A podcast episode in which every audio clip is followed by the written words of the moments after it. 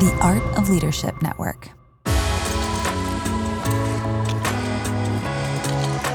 Welcome to the Carey Nieuwhof Leadership Podcast. It's Carey here, and I hope our time together today helps you thrive in life and leadership. Man, it's so good to have you. I know a lot of people tune in for the first time to these episodes, so if that's you, welcome. We've got Jenni Catron on the podcast, her first time in, well, quite a few years back on the podcast, but so delighted to have her back. We're going to talk about toxic culture, how to cast vision for the future when you can't see ahead, and how to create cultural values for your church or organization. Today's episode is brought to you by Compassion. Compassion International offers proven, no cost resources that help pastors make mission and discipleship a priority for the families in their church. You can learn more at compassion.com slash carey. And by Gloo, learn seven hacks to inject life into your church. Get access to my free course, The Art of Engagement, by going to get.gloo.us or click the link in the podcast description. Well, Jenni Catron is a leadership coach, an author, a speaker, and also a friend. Her passion is to cultivate healthy leaders to lead thriving organizations. She speaks at conferences and events nationwide, helping leaders develop clarity and confidence to lead well. She's also the founder and CEO of the 4Sight Group, and she consults organizations on leadership, team culture, and organizational health. She has over 25 years' experience in corporate and nonprofit organizations, and she has a passion for helping leaders put feet to their vision. She's authored several books, including Clout and the Four Dimensions of Extraordinary Leadership. Well, I'm excited to have Jenni here, excited to have you here. Hey, if you're new, would you do me a favor and subscribe to the podcast? Maybe you've enjoyed a couple of episodes, but you still consider yourself new around here. I would love that. And even better, leave a rating and review. When you do that, it helps us get the word out to other leaders and allows us to create the best lineup of guests that you can imagine and then is possible. We have an incredible 2024 lined up, but when you do that and when you share and when you tell others, everything gets better. So thank you for that. Okay, so let me tell you, being a pastor has been one of the biggest blessings of my life. Also, it's also one of the greatest challenges of my life. Do you ever feel if you're a pastor like everybody just wants a slice of you? Yep, been there. That's one of the reasons it's so refreshing when you find a trusted ministry partner. And that's what I've found in compassion. Compassion is about much more than just asking people in your church to sponsor a child. Compassion offers proven, no cost resources to help pastors make mission and discipleship a personal priority for individuals and families in their churches. And maybe you think it competes. It doesn't. It actually helps people grow their generosity, not just to children around the world, but also to your church and locally. Your local compassion team is 100% in your corner. They care about you, they care about your church. And if you're looking for a partner to do mission work, because I think the DIY era is coming to an end, you can go to compassion.com slash carey. That's compassion.com slash C A R E Y. Well, you also know as church leaders, you want to see your church grow but here's what I've discovered if you focus on engagement, you're not going to have to worry about spiritual and numerical growth that you're often seeking. So I partnered with Gloo to create a free course for you. It's called The Art of Engagement. Brad Hill thought it would be fun to flip the mic, and so he asked me why this course is essential for church leaders. Here's what I had to say. Well, Carey, it's fun to be here and kind of turn the tables a little bit today. Uh, we've got a new course, and, and I wanted to make sure we got a chance to ask you a couple questions about it.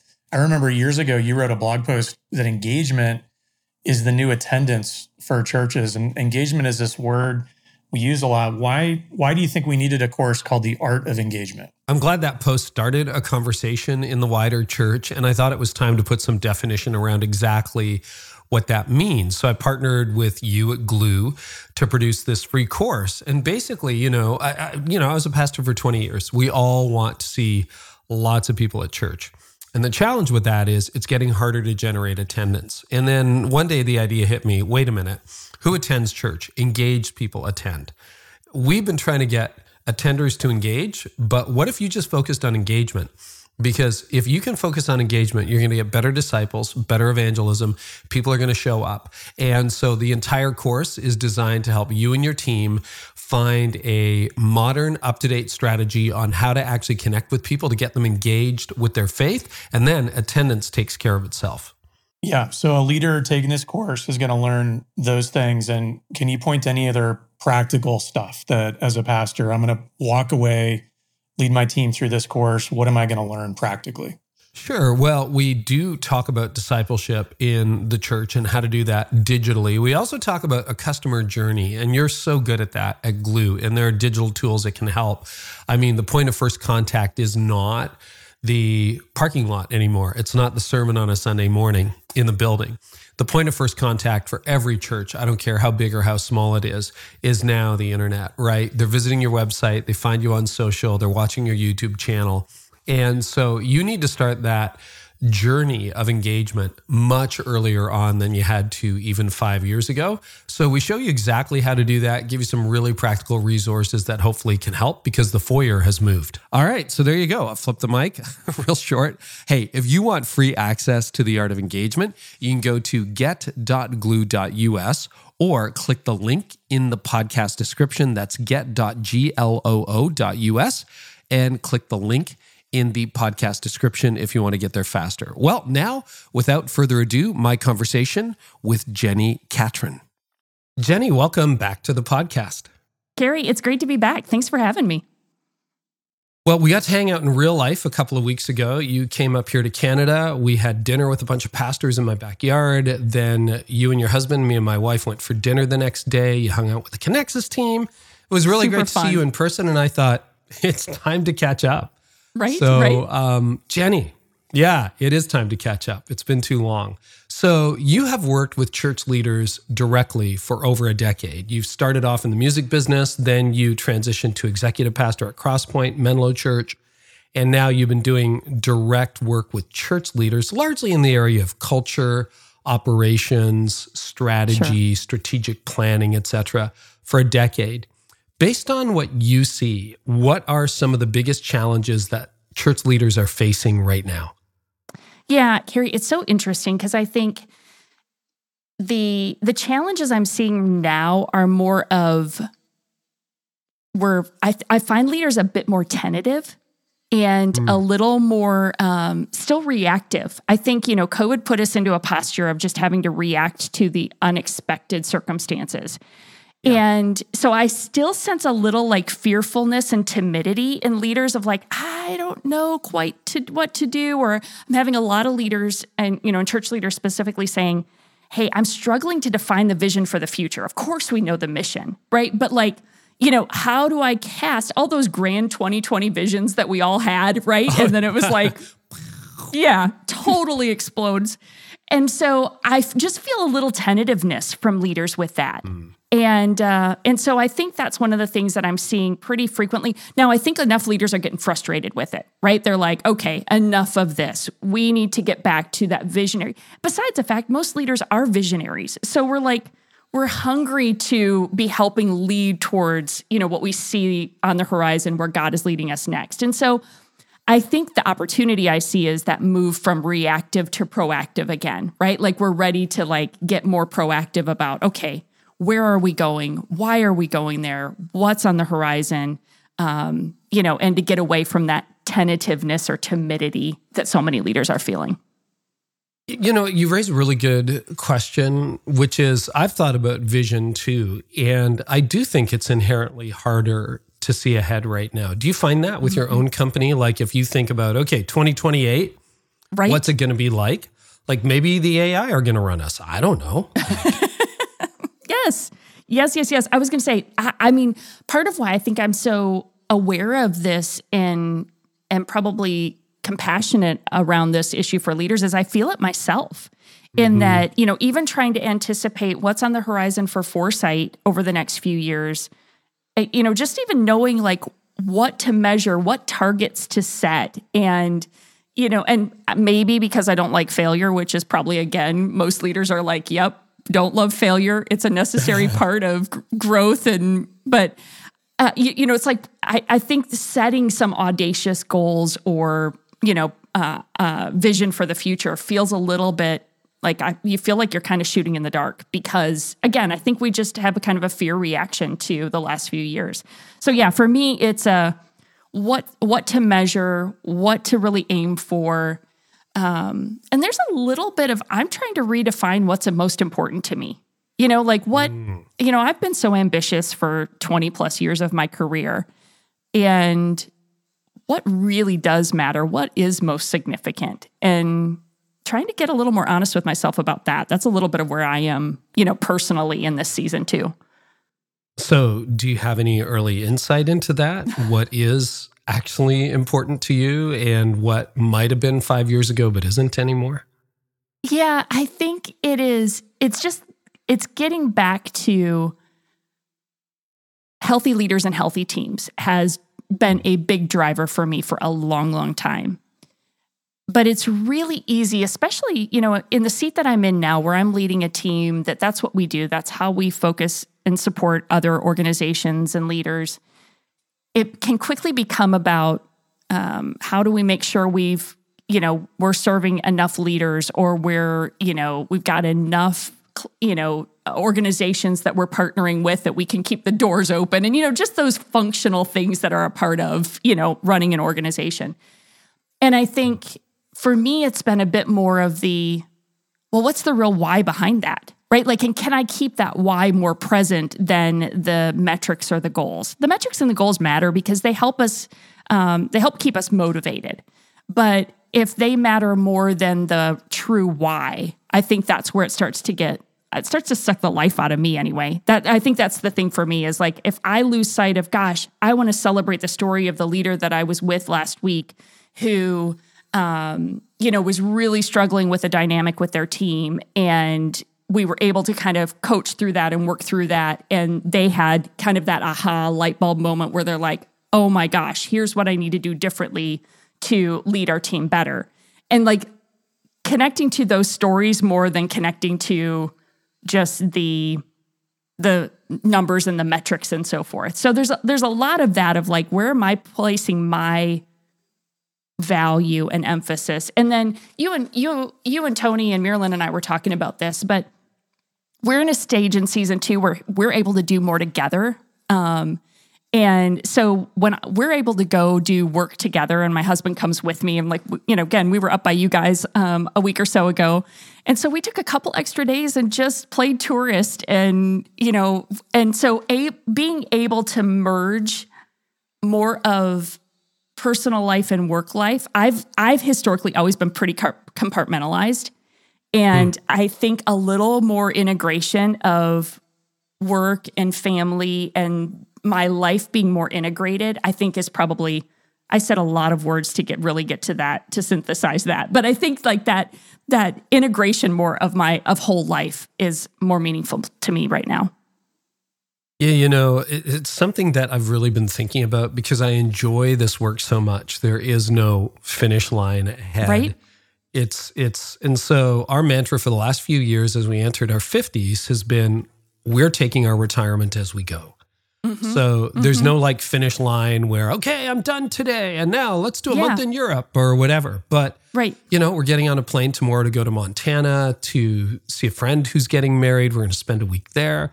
We're yep. spending a month in Australia, New Zealand, maybe Singapore and Germany next year. I'm doing some speaking, but we're also doing some really great travel, etc., particularly in New Zealand next year. And I think that's that's a sort of a new model. I mean, historically, there's always been a finish line, right? Yeah. Like, yep. when are you going to retire? And some careers still have that. I get it. And if you hate yep. your job, okay, right. I get that too. But I like my job. Like, I really enjoy it. And so, yeah. how do I get permission to keep doing this? And then away we go. I'd like to go back to what you said earlier, what we talked about briefly, which is how to cast a vision for the future when you can't see ahead and everything mm-hmm. is so so shifting and volatile, and the pace of change is just exploding. Yes. So yep. this is what you do. You just spent a couple of days at Connexus walking yeah. Jeff and the team. I wasn't there because I'm the founding pastor, which means I don't have any responsibilities, um, but walking them through a three to five year plan or whatever you guys were doing. Sure. So if I come to you and I say, Jenni, I, I just I don't even know what 2024 is going to hold. Right. Like, yeah. help me figure out. I got I got to put a plan together for the future. What do I do? Do I launch more campuses? Like we're growing, but like, yeah. What does that look like? What, what are some questions you would ask me to help me see ahead? Yeah. It, you know, it, it, it is it is a little daunting i think for every leader to go how in the world do we mark out you know it used to be we did 10 year plans like you know that was just like what you did. And then we shortened it to five year plans. And now we're going, can we even do five years because of the rate of change and so forth? And so part of the way I like diffuse that a little bit is like, hey, we're gonna we're gonna try to look out on the horizon and see as much as we can see. So let's say, let's let's say we want to kind of aim for five years ahead. It doesn't mean we can't adjust the plan. So first of all, don't feel like you're locked in and like this is the only thing we can do because if something shifts or changes, we we we adjust. But at least it mm-hmm. gets us it get I think the the biggest challenge for most leaders is we stay in the immediate and we're not pushing ourselves to be thinking out ahead. I mean, one of the things I coach most leaders all the time is that you actually and Carey, like I need to be preaching to myself most of the time. So like, you know, do as I say, not as I do, right? But um but we really need if you're in a senior leadership seat, the majority of your time should be spent like looking 6 to 18 months ahead. You know, so our church leaders who are listening, like one of the biggest ahas for me when I was in the exec pastor seat was the day that my um, my team, it's Easter week, my team is like, you know, going crazy, you know, trying to make all the Easter stuff happen. And I'm not, my hair's not on fire because you know what? Back in November and December was when I was anticipating our Easter challenges and what that meant. And I was prepping the team and I was prepping our facilities. And I was like, so my busyness was six months ahead of the team's busyness. And so that's always a little bit of a like, uh, first question is where are you spending most of your time planning and thinking? Because you really need to be 6, 12, 18 months ahead of the team most of the time. So that's a first question. Um, but then, you know, as we're really thinking big planning, it's okay, what what has God consistently done here? Like, um, or where do we question. see momentum? Like, so we're looking for those little kind of breadcrumbs of um, what, whether you want to call it favor, success, momentum, whatever word you're comfortable with. But like, what are some of those things that God is doing in and through your team and your ministry and then what does that tell us about the future? Because whatever wherever we've seen again that momentum or favor, we want to kind of look at that and go, okay, what's behind that? And then how mm-hmm. do we keep leaning into that for these next 5 years or whatever it might be? So those are some starting points for me. I'm looking at those those breadcrumbs of history to say what are what are we best at? There's a there's a scripture um, in Galatians um, that says, uh, make a careful exploration of who you are and the work you've been given. And, you know, we take that personally a lot, but I like to look at it organizationally of make a careful exploration of who you are. Like, who, how has God wired you and gifted you even as a church? And how has he uniquely like positioned you to serve your community? And then what would it look like to do more of that in the next five years? So those are some starting points, you know, for me in the conversation.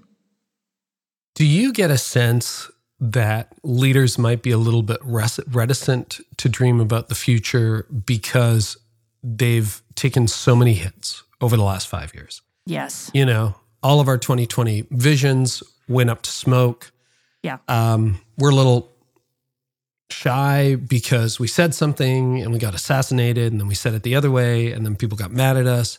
And you know, I, am still running into there's a small subset of the church where there seems to be rapid growth and there's momentum. Mm-hmm. And then there's a lot of leaders who are still struggling and can't yeah. see the future. Do you see that? And if so, what would you say to those leaders? Mm. Yeah, I do see that. Um, and and I do understand it. It's, there's just fatigue, mm. right? There's just a mm-hmm. little bit of gosh, how do I win? And you know, we all want to feel like we're winning, right? Like that the work we're doing is meaningful, it's making an impact, etc. And I think what I would say to those leaders is to to pause and pay attention to the stories of um, a question I ask myself all the time is what's good, right? Because there's always mm-hmm. something good. There's always something that um, that I often overlook because I'm fixated on the frustration or you know the thing that's not going well.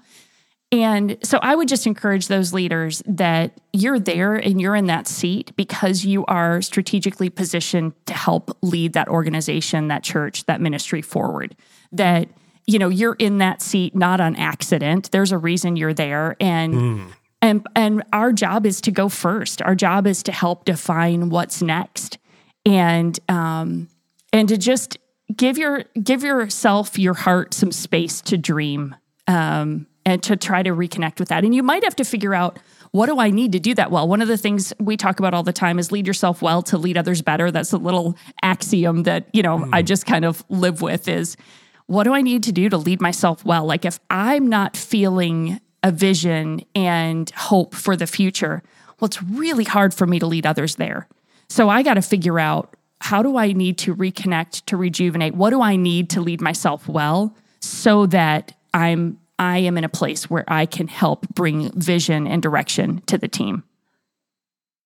Yeah, I mean, I, I don't want to say too too much, but we just went through a situation where my wife and I were dealing with a really difficult situation for the last year or so. And that has lifted over the last month. Mm. And what I didn't realize is how much that was impacting my day to day. Yeah. Like when yeah, that yeah, lifted, yeah and that resolved, I'm like, you know, I've, I've taught people for years. It's like, yeah, you know, if you're having a few challenges in your personal life, that's going to show up in your work life. But we were able to deal with this, and it's like the veil got lifted. I couldn't believe it. And I think that's one of those things as well. What would you say the toughest challenge is that you have faced over the mm. last few years, just as a leader yourself, Jenni? Yeah, I think that's a I mean that's a that's a big question.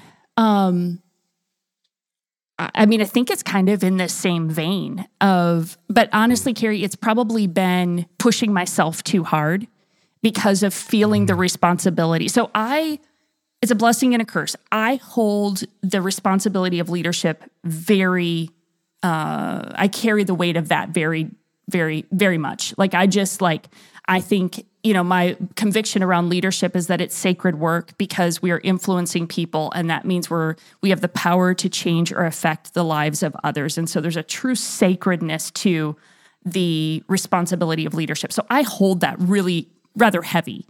And then in like Strengths Finder, I'm a responsibility person, you know. So it's like you just kind of throw all of that on. Three, right? Yes. Did I remember that right? Yeah, yeah you remember yeah. that right. Yeah. So I like I will just feel like I'm responsible for everything. And I think, you know, I I felt very fortunate especially over the past couple of years that I was in a place where I could offer a lot of support and coaching and just hope to leaders like the leaders that I got to work with like I felt like what a gift to be able to speak into leaders from the seat that I sit in right because I wasn't in in the middle of trying to figure out all the church dynamics I could sit kind of adjacent and bring perspective. And I can't tell you the number of times where leaders would think that it was only them or only their church that was navigating all of these challenges. And I would be able to just bring a couple stories and they'd be like, oh my gosh, like I, like I was convinced that it was just us. And I was like, no, it's not just you. Like, you know. So anyway, I I sat in a very, I think, unique space to be able to speak into the lives of leaders. But I think I underestimated the emotional weight and drain on myself, right? Like, in that I was mm. trying to pour out and serve and support. And I think it caught up with me probably late last year. Like, I started to really feel like the, gosh where's my heart where's my motivation where's my passion like i i know i love this work it's not a i want to want to wake i i want to walk away from it but it's like I, am I doing it in a way that's sustainable? You know, and I'm sure mm-hmm. I probably should have been picking up and rereading a lot of your resources to help help well, coach I have to me. Reread right? them too. Okay, so. But th- but that yeah. that that is what it was for me. Is that I violated my own boundaries and limits around being available and knowing what rejuvenates me and um and being more purposeful and disciplined in that. And I really was convicted by some of the very things we say at 4Sight lead yourself well to lead others better. Self leadership is a core conviction and value of ours. And I just had to get a real honest with my team and say, every boundary we had around my schedule, I was blowing up, right? Because I felt like I needed to do this or to respond to this or be present for this. And I know every leader understands, especially pastors, like we you they live in that world too of just feeling responsible. So how did you navigate out of that? Or maybe you're not out of that. I would I would say I'm not completely out of it if I'm real honest. Mm.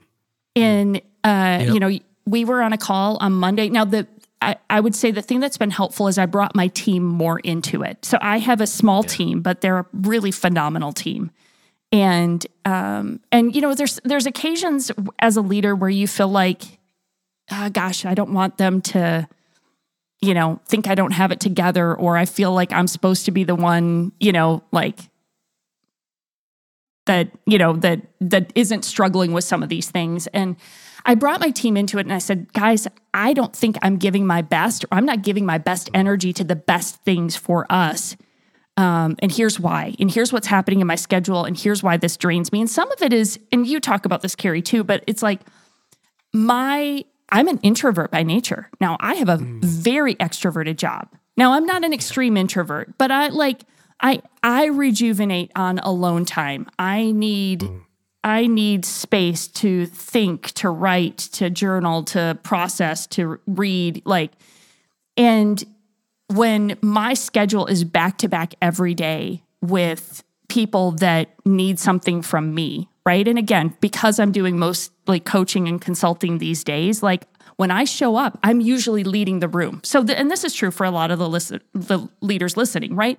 When you show up, you're often the one who has to lead the discussion or, you know, lead the meeting or whatever it is. And I just recognized I had way too much of that and not enough space that was rejuvenating and not enough conversations that were were pouring back into me.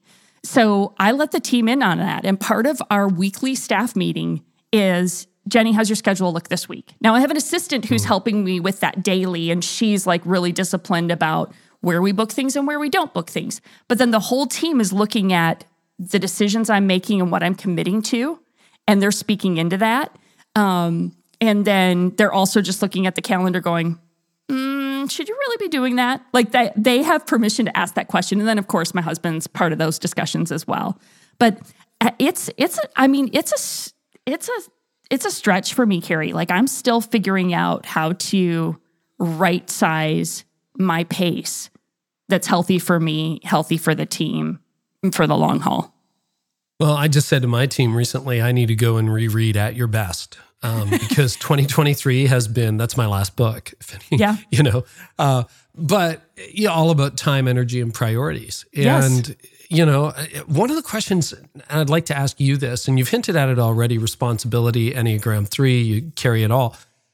Do you know how you let yourself get into that space? Because I don't think leaders wake up and go, all right, I'm going to overwhelm myself. I'm going to, we slide into it and it's mm-hmm. incremental. Mm-hmm. And I'm very interested in my own life, and I don't know that I have an answer. What needs to be true in my life to allow myself to get overwhelmed? What what mm. what needs to be true in my life to cheat my own rules? Because I know the rules, right? Right. And I can say, well, these are all A-list opportunities, and they are. Mm-hmm. And I'm saying no to some of them. But like, okay, but what has to be true to allow me to think I can bite off more than I can chew and still eat it? Do you have any insight into how you got yourself into that season? I the first word that comes to mind, Carey, is scarcity. Mm. And that's a like that's a thing that I ha- I battle with a lot of like the fear of if I don't respond now I might never have the opportunity. Or if I don't serve this church right now when they really feel like they need the support that they won't get what they need. Or and like there's probably like unhealthy like ego or um hero like you know mentality behind some of that too right? Um I- think there's a little bit if i don't who will or when will it happen? And so i have to be let me frame it this way a little bit. One of my um, prayers this year in just kind of trying to wrestle through this with god is you know whenever i'm feeling that overwhelm i feel like he constantly says to me do you trust me like mm. seriously I've been having like those prayers lately. like yeah. I mean, every time. And so, and this is real practical, right? But it's the, Yeah. I, you and I both, we've had this conversation before. I have a whole team of staff now that I'm responsible for. And so if we don't book certain work or I don't take that consulting opportunity or I don't take that speaking event and we don't have that revenue to the bottom line. So this is just getting real raw and honest, right? But like if I don't do these things, it might result in I don't have the resources to compensate my team or mm-hmm. I don't have the resources to bring home for my family, you know, and my mm-hmm. contribution to our family. And so that's that's where that scarcity word comes in is that I will fear there's not enough and you know whether that's time or that's money or you know whatever that is i will fear there's not enough. And so i react out of that fear. Um so i don't know if i got to your question no, exactly but that's what came to mind as you asked and helpful. Do you know where that scarcity comes from? I do. I've had i've had some good counseling through the years you know? Uh-huh. um i grew up in a pretty um uh, you know, I would say we were low middle class, if not, you know, like, you know, pretty, pretty limited resources in my growing up years. So I know that's part of it. And some of that instilled some really good things of, you know, I, I will maximize things to the hilt. Like I will, you know, I I will um, be as wise as I possibly can with my resources, and I'm pretty frugal when it comes to, you know. So there's some things that I feel like just made me conscientious of that. But I think it also made me feel like um, I, I just knowing and understanding the abundance of who God is. And and here's the kicker for me, Carey, is this, and this is goes back to the question I feel like God keeps challenging me with is do I really trust that He's my provider or do I think that I am? Because mm-hmm. I am firstborn, A type, overachiever, who um, feels a high sense of responsibility and had to be pretty independent and pretty capable pretty early in my life story. And so, if I'm real honest, I think it's up to me. Like, I think I am mm-hmm. wholly responsible and it all is up to me. And if I don't do it, who will? And I think the the journey that I'm on with God right now is like, do I really trust him? Like, do I trust that he's actually my provider? Do I trust that he actually um, is directing our steps? And um, that's the that's the constant wrestle for me is am I doing it in my own power or am I really leaning into God's strength? That's one of the major tensions in Chris, Christian leadership. Another one, I don't know whether you struggle with this sometimes, but I realize one of the questions that lurks in the back of my mind and why I might be tempted to do a little bit more than I should is, and I've had this for years now. It's like, well, what if this is the peak? What if what if next year isn't as good as this year? What if what if this is the last opportunity? I don't know where that comes from, but do you ever struggle with that or that isn't your particular brand of poison? Yeah, a little bit of that. Yeah. Of yeah, yeah like and even now this stage of well, gosh, I'm not the youngest one anymore. Um, mm. And, you know, for years, I would be the youngest one at the table. And, young leader, the bright rising star, the whole deal. And you're still yep. young, Jenni. But yeah, I know what you mean. Thank you. But yeah, isn't right? that interesting? And it's like, uh-huh. and so uh-huh. I'm even challenged by, and Carey, you've modeled this well, that um, the passing the baton or and or bringing in young leaders early enough i think one of the things i see so much is leaders holding on too long and not bringing up and developing young leaders and bringing them with them it doesn't mean just like passing it off and abandoning them but i think like in a lot of ways i'm seeing a lot of leaders hold on a little too long and and not developing up others and in some ways i feel like i'm just getting started you know here in my late 40s and yet I need to be conscientious of, hey, who am I developing? Who am I bringing up? How am I supporting them?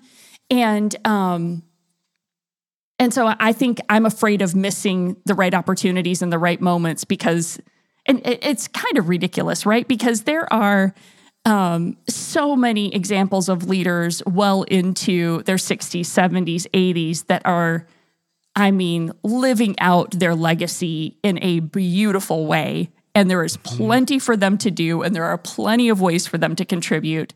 I think it is all about with perspective. And so, I don't know, that's a few things I'm kind of conscious of right now. No, I think those are really good because, you know, one of the reasons I'm glad we're having this conversation before I move on, is there anything else? Is there anything else sort of in the the challenge or the season mm. that you haven't said that you would like to say? No, I think that probably I think that probably gets it of just the yeah. just real honesty about um where am I and how do I need to be contributing at a meaningful level and where's that um where's my perspective on all of that? Cuz right here are the building blocks for a toxic culture. if you and I are not having these conversations, if you aren't doing that level of examine, to use yeah. that phrase, or going yep. to see the counselor or the therapist, or having those conversations with your team, that's where things start to go toxic. And yeah. it could be a little bit toxic, you know, a little bit of arsenic in the water. Uh, could still kill you, but a little bit, or it can go totally toxic. And I want to reflect before we get into your work on healthy cultures.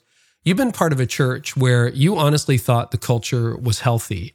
Uh, but there were things going on with the senior pastor at that time that you didn't know about, other people didn't know about.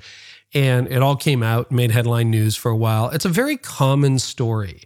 Yeah. Any reflections now, years later, about how that happens? Because I get mm-hmm. DMs, and I'm sure you get more of them from people who are like, we're in a really unhealthy culture here. Or alternatively, I thought it was healthy, but it turns out leader X is doing Y. Yeah. And we had no idea. So, any observations from that season in your life with a little bit of time and extra wisdom now yeah. that you've got some distance from them? Yeah. And I would say that has the distance, the time has been helpful because there's a little bit of, mm-hmm.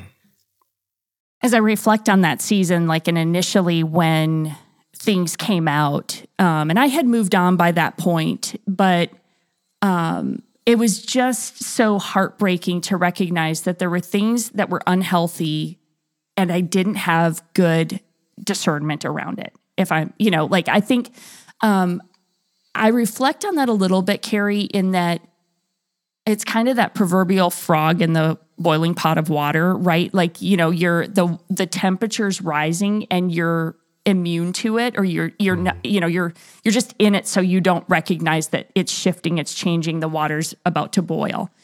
And i think that was very much true. I mean there i've had to wrestle over the hand last handful of years of like it not to throw the whole thing out like i kind of wanted to like think you know gosh did i just miss it from day one and mm. but I hmm. think really what happened was the pressure of um, growth and momentum over time created fractures, right? And particularly mm. for that senior leader, you know, one of the things when I'm working with teams on culture, we talk about there's three critical parts of every organization a clear purpose, a strong culture, and a good strategy. But we typically focus on the first and the third. We focus on that purpose, that why. What's the vision? What's the mission? Like, what are we doing? And then we jump to strategy. How are we going to make it happen? You know, and so it's like, and we get really excited on that. But the culture, the people are really the linchpin that tie those two things together. And the pressure of the strategy, especially when you're experiencing significant growth and momentum, um, the pressure of that creates fractures in the culture. And as I reflect back on it, I, when I left, um, and I left a couple years before it uh, kind of imploded, I knew there was something off, but I couldn't name it. Mm. And, uh, you know, there were just a few things that weren't quite right. Um, but it was more of a. Can you give us an feel. example? Like what what did you sense was off? What what was going off in your spidey senses? Yeah, there uh, there was a, a bit more tension between me and that senior leader. Um, things that we historically had been aligned around, we were not seeing eye to eye anymore, and um, and and I, you know, again, I was like, well, they're the senior leader, you know, I, I, you know, so it was like, what do I do with that? Because we're not quite we're not quite seeing it the same way. Um, so there, there were some things there. There were some, I want to say, take, wanting to take shortcuts. Um, mm. You know, some kind of like not like grossly wrong, but just like just integrity drifts that didn't feel quite right. Um, but I couldn't What would say an example this of a shortcut be? Just so so we can get specific. Yeah, it would have been. It would would, would have been. Um, so in this particular case, we had uh, a number of staff, not just the lead pastor, but a number of staff who, including myself, who had um, some extracurricular projects, whether it be speaking or book writing, et cetera, which is not uncommon. And initially, we had some pretty clear boundaries around how we did those arrangements and protecting, you know, making sure that the resources that the church was using for things was um, was not being spent on people's side hustles, essentially. And so there were just some shifts in that of wanting to take different approaches, um, you know, in that area, and and I, I wasn't completely comfortable with it personally, but it was a, uh, it was you know again just kind of subtle. It was gray. It wasn't It was black gray. and white. It was a little bit gray. Mhm. Yeah, yeah. Sure. Fair enough. Um, and then I will say another piece of the puzzle there was um, some adjustments and drift over time around accountability. And Carey, I would say this is probably one of the biggies, right? In that we had a good structure for like our elder board and the accountability process.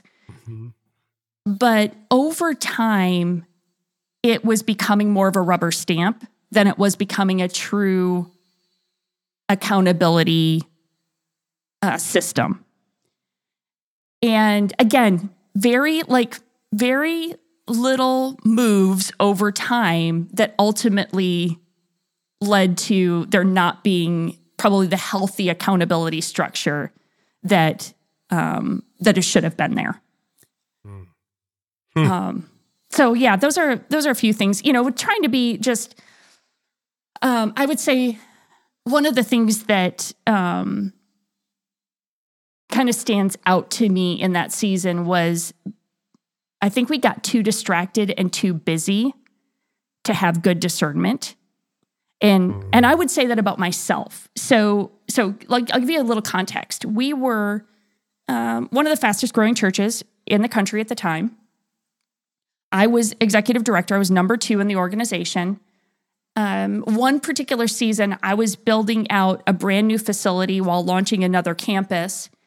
And I was incredibly busy. Like I had so much going on that I was juggling so many different things that I think I didn't have the margin for discernment around and it wasn't completely my responsibility so I also recognize that, you know, Yep. but um but I think I think we're when we're too busy and too distracted, it can keep us from having a good um, awareness on the health of the leader, the health of the team.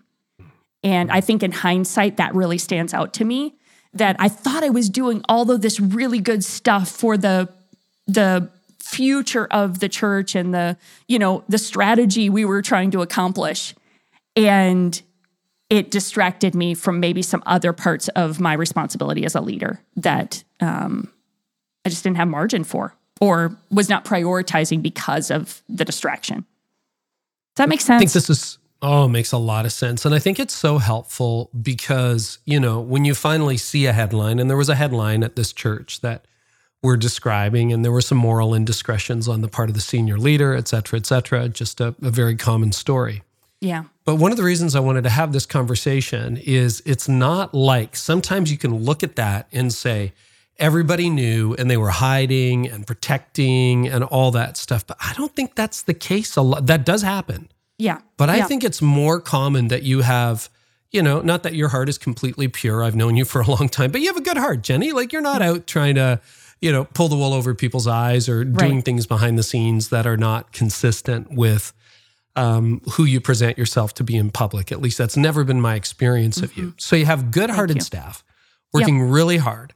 Yeah. And they're like, yeah, something smells a little bit off, but I don't really know. And you just keep going and you're busy. And the next thing you know, there's Yeah. this revelation. So for people who are in that situation, or leaders who wonder if they themselves are drifting into unhealthy territory, what are some subtle signs that your culture might be turning toxic? Yeah. Yeah. You know, I think the I think the busyness piece is big. Um, and and here's the thing, you know, because then I I've seen other organizations kind of react to that and then be like, oh, we you know, like we can't be busy at all. Well, there are certainly busy seasons, but busy a busy culture without rhythms of renewal is a caution flag to me, right? Like, because mm. you're going to have busy seasons. We're going to have the big building project or Christmas or Easter or, you know, some big initiative that you have going on. But if we have just a busy culture without rhythms of renewal, you know, that those, then, then that is a warning sign to me. Like, that's a caution flag to me. Um, I think also seeing siloed or very disconnected teams where people kind of start creating boundaries even between teams or you know between projects where it's like we lose the like we're all in this together like when we lose that what you know there could be other things impacting that but a lot of times it's like a i'm going to work hard to protect my little team or my space so that we don't get caught up in the fray. And I mean, kudos to that leader if they're noticing something. And but I think if you're the senior leader and you see you know, people kind of um, getting siloed or disconnected from one another, there's usually something going on in the culture that's causing that. Um, mm. Sometimes it's a little bit of a byproduct of just fast growth and trying to divide and conquer and make all things happen. But oftentimes, a very siloed or disconnected or some us versus them language is often a symptom of okay, there's something a little off. Um, high turnover, that's a biggie. Like mm-hmm. if you're cycling through people, there's a reason you're cycling through people. And there's even if it's like there's not uh, I don't, you know, there's a lot of things that impact healthy cultures, but if you're if you're cycling through people and people aren't staying, there's a reason why that's happening. And then I go back to that accountability structure. Um, you know, the challenge with that is that we're only ever as accountable as we really want to be. Like we can we can put in the systems and we can play the game, but we still have to like be willing to be accountable. And if there are not um, mechanisms for that, um, and there are checks and balances around that, and we, kind of understand how that structure works, um, that's always a that one's a concern to me. Another thing that stands out to me is um, posture of learning and being in community. So. Mm when I think in hindsight too about some of where we were in that season, some of our most senior leaders were not in community with other peers and other leaders. Um, they were pretty isolated. And that was true of that lead pastor. And um, and so if we're, I think finding community with other peers who understand your world and are asking good and hard questions and are speaking into your life, if that's missing, um, I think that is a little bit of a warning sign. Those are really good signs. And again, you know, having that happen doesn't mean there's some kind of moral failure in the background. No. It just means your culture is not going to be ideal, right? Yeah. Yeah. Yeah. I mean, because there's, um, yeah, that doesn't mean that it goes that direction, that it has to go to moral failure or implosion of the leader. But all of those things mean something's a little adrift. Something's not quite as healthy as it could be for the longevity of every person on the team. You know, I mean, one of my deep convictions about why healthy culture is so important is it's it really is the stewardship of people in pursuit of a mission, right? Like we have this team of people who are assembled to help us achieve this God-given mission. And so our job, especially as senior leaders is to steward this group of people, to steward this culture in such a way that really this is like the best place to work. This is the place where I'm being like um, I am growing, I am learning, I am, I, you know, I am being challenged spiritually, professionally, you know, like in in healthy ways to keep growing and being the best that God has equipped me to be. And I think um, you know, when you start to see some of these symptoms of an unhealthy culture or a toxic culture, um, taking some action to uh, move towards health, I think, is really, really critical. Obviously, that goes without saying. But can a church be healthy if the leader isn't healthy, the senior leader? Ooh, that's a good question. uh, you know, I think about um, some of my experiences, and I think that not entirely, I guess, is the short answer to that. Um, if I think back to that particular scenario, I think pockets were healthy. And I think there were places where the team was a bit insulated from some of the unhealth of senior leadership. But in the end, it was catastrophic for every person who was on that team. Right? Like, and in some ways, I think because I had such a heart, and I did not do this perfectly, so I don't want to, I don't want to mislead this. I had such a heart for that team to thrive, even though, like in the the latter years I was there, I knew that something was a bit off. I had such a heart for that team to thrive that I was really committed to kind of being the buffer mm. and protecting the team. But in some ways, that um, almost made it worse in that, again, then I moved on and so created that chasm. And so uh, the, the answer is no, I don't think so. Ultimately, it's going to trickle down. It's just a matter of when, right? So goes the yeah. leader, so goes the team. Yeah, that's what I think. I think you you you can temporarily have a bad season. Yeah. But inevitably the healthy people will leave. Yes. Yep. Because they'll smell it like you smelt it. Even if they don't know what's going on, they'll smell it. They'll trickle out, and you'll be yep. left with people who are at the emotional health or spiritual health of the senior leader. Yeah. If you're going back in time or you found yourself in that situation in the future, what would you do differently now? Because I'm thinking Ooh, about the big. people who are listening who are in that mm-hmm. situation mm-hmm. right now. They're like, Jenni, uh, yeah, that's us right now. And you kind of like, oh, gave everyone the benefit of the doubt. And mm-hmm. and I, I, don't think culpably. Like you didn't know. Yeah. Yeah. And you yeah, moved on and you had a new calling and away you went. But yeah. knowing what you know now, what would you do mm-hmm. differently? Mm-hmm. And what would someone who is listening to this, what might they do differently?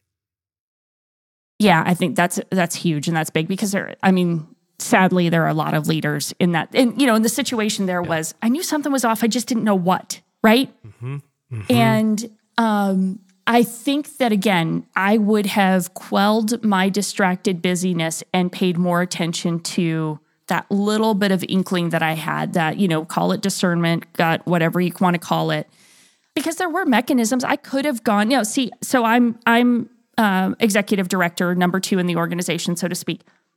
I could have had tried to have a more uh, deliberate conversation with that senior leader. I don't know how fruitful that would have been because, like I said earlier, we had had a few like places where we were sparring a little bit on some mm-hmm. things. So, um, but then my next step would have been to reach out to an elder or two and say, "Hey, you know, how are your conversations going? Here's I mm-hmm. here's some things I'm discerning. I can't quite pinpoint anything specific, but you know, well, you know, maybe a little bit of you know extra support or like checking in on our leader and our team.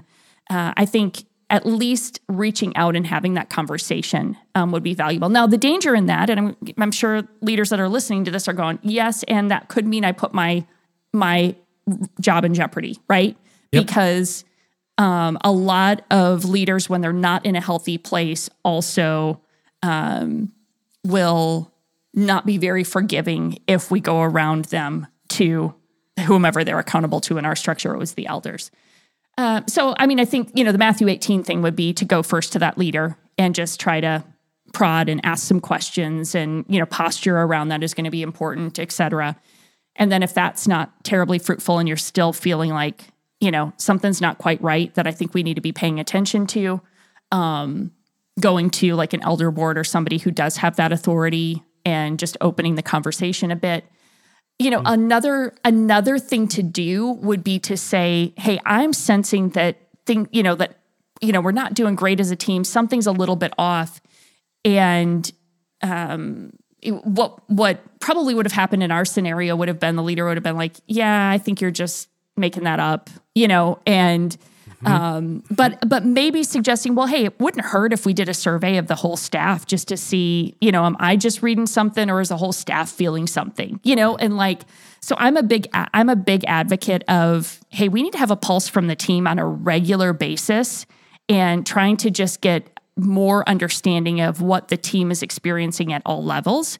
And uh, so I think a little bit of just trying to dig in and get a little more insight. You're not, not on a witch hunt, but on a, hey, what is my gut like congruent with what others are experiencing, or am you know, and and how do I start testing for that? But I think you've got to follow your authority structure and um, try to operate within that.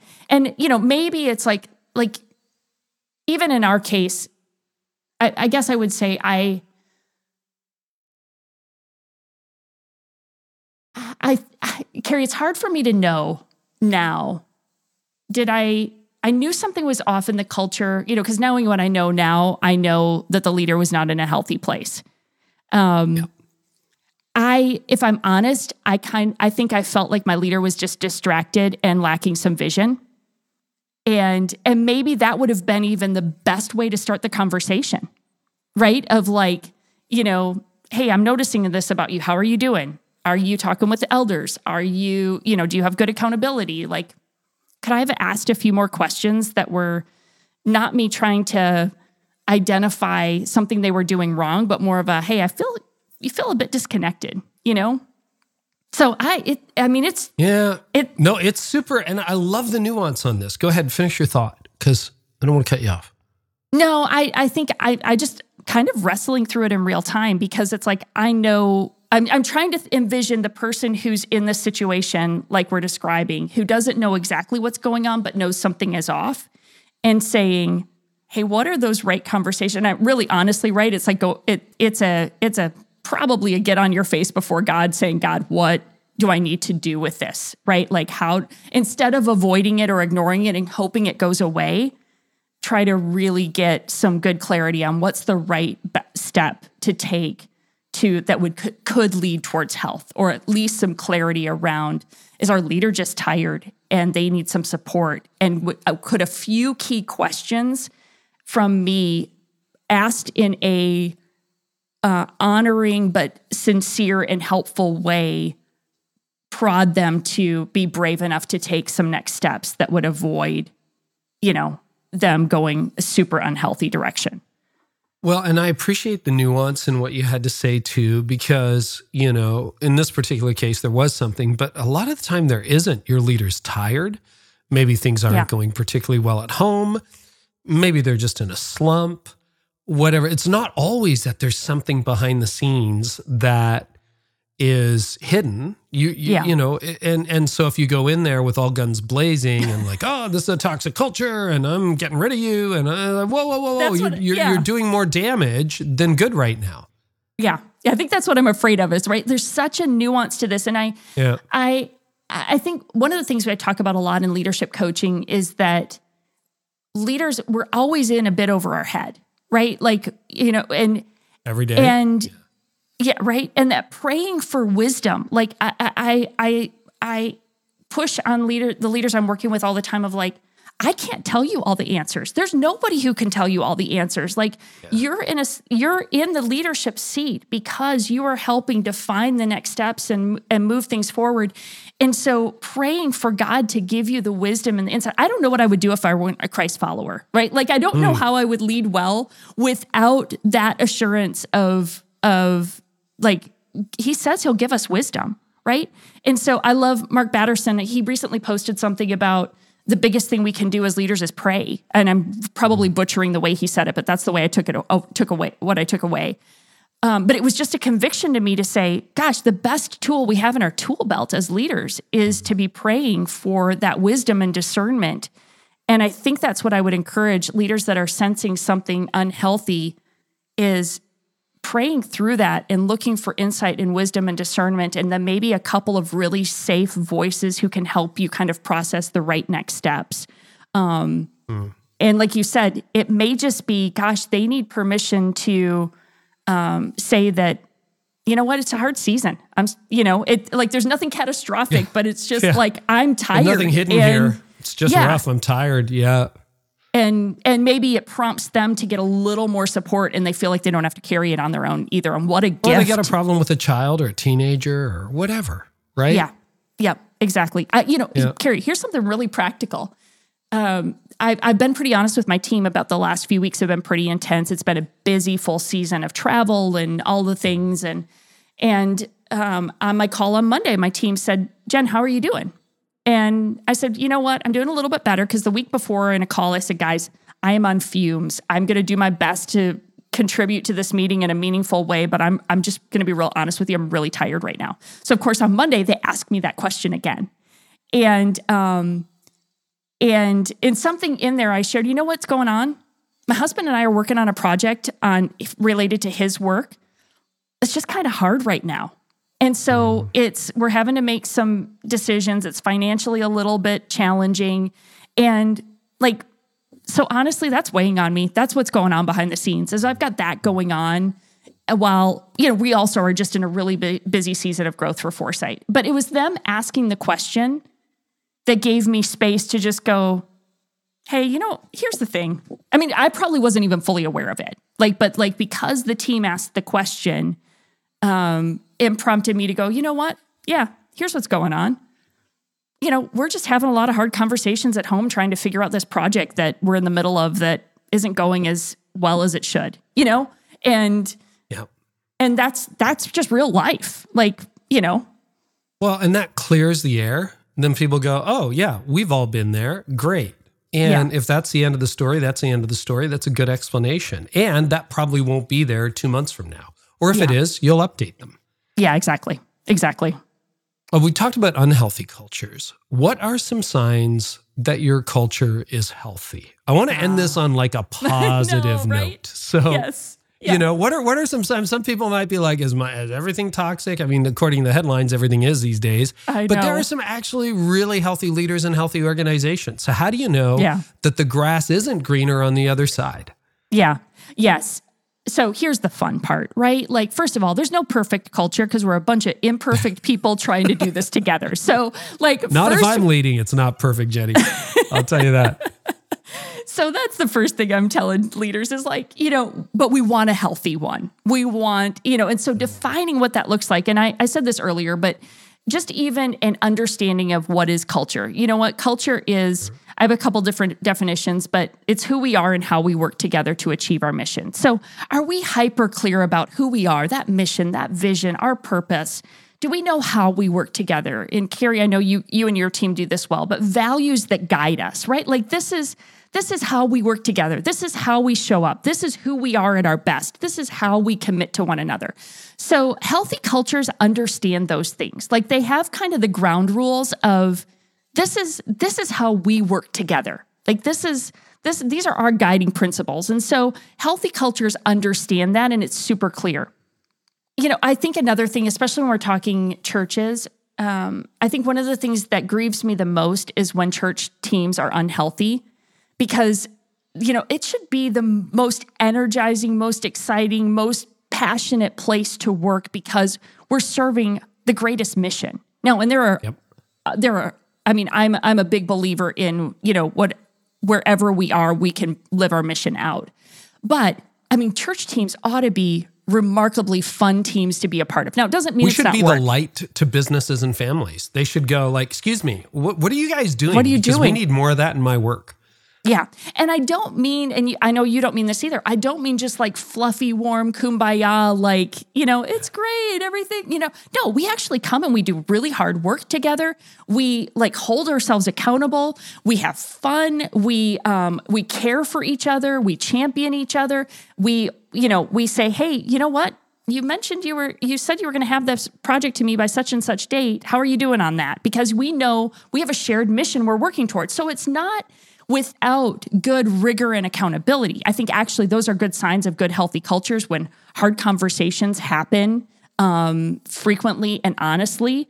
Um, and uh, yeah, we just, we really sense that this mission we're on is vitally important and we're all committed to it.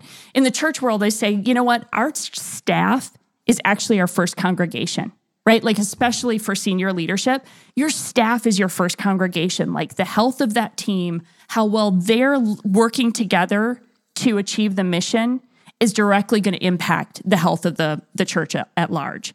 And so, um, you know, you get to define what does great culture look like here? That's the fun part, right? Like you can say, this is who we are and how we work together. And once we have clarity around that and we're living into that, it gets really fun. What makes for a good cultural value? You teach on this extensively. I have done some work in this area. We were actually debating with our team just a couple days ago. One of our values is err on the side of generosity. And someone said, you know, I think we're doing a really good job financially being generous to people. Uh, I think we're we're sort of generous in spirit and tone, but I've noticed that sometimes we're not very generous with our time with each other it, it feels a little bit rushed. And I thought, you know, that's a great application. Now we can have a conversation about what that means. So I want to make sure that Mm-hmm. they get a first claim on my time and we have a first claim. Because you're right. Like, Yeah. you know, if you have a bad server who's grumpy at you or flight attendant who's grumpy at you, chances are maybe something happened at home or maybe they just have a bad manager. Like, and if that is your staff culture, right? If that is your staff culture, where it's not fun, your customer is going to feel that. Like your client, your congregation is going to feel that. So, any thoughts on what makes for a good value? The reason I'm asking, Yeah. this took me like a year to figure out. For the first time when we did values, maybe 10 or so odd years ago. Yeah, it was about that, maybe 12. Um, it took me a long time to figure out, you know, because you want to say prayer, scripture, excellence, integrity. uh, those are all like, okay, yeah, but what else? Yeah. And so we ended up with stuff like Err on the side of generosity, surprise and amaze, uh, pursue health, v- Yeah. values like that. What what Yeah. defines it for you? Yeah, I love this question because this is where a lot of leaders get stuck is like, well, there's so many things that should be good values. Um, Yeah. Like you were saying earlier, prayer and integrity and, you know, all of that stuff. Well, absolutely. And I don't mean to be dismissive of those things. But in some ways, those are kind of the assumed, depending on the Yeah. mission and, you know, Table stakes, organization. guys. Like, yeah. Like, yeah. you're that's Yeah. pay to play. You're not here if those things aren't already a given. What we're looking for is like what are the handful of things that are distinctive about your team and the work you do from another organization. Like the, they distinctively set you apart. And so you named those as you were sharing some of the, the values that you guys have. And then what I encourage teams to do is we have we have a values grid that tool that we use and so we say, um, hey, what's the value? Like just at its core, like for us at 4Sight, it's self leadership because we really believe that we've got to lead ourselves well to lead others better.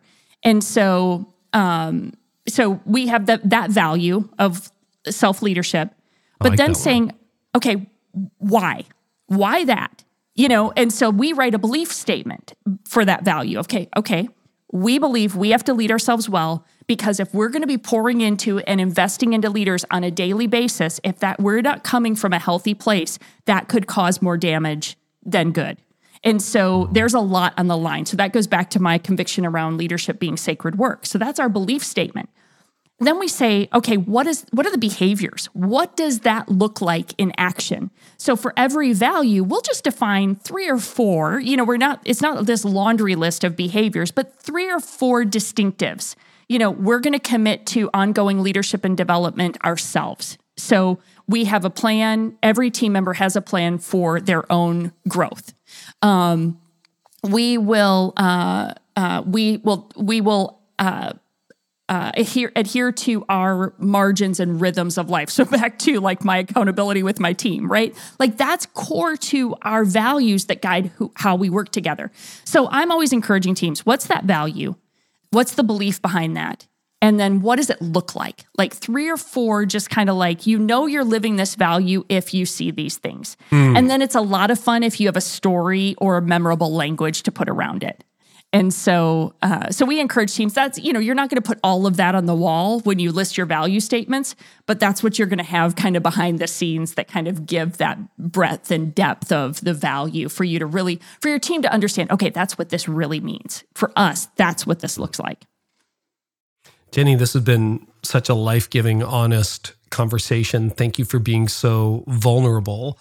Um, question for you. Anything Sure. else that we haven't touched on that you want to talk about?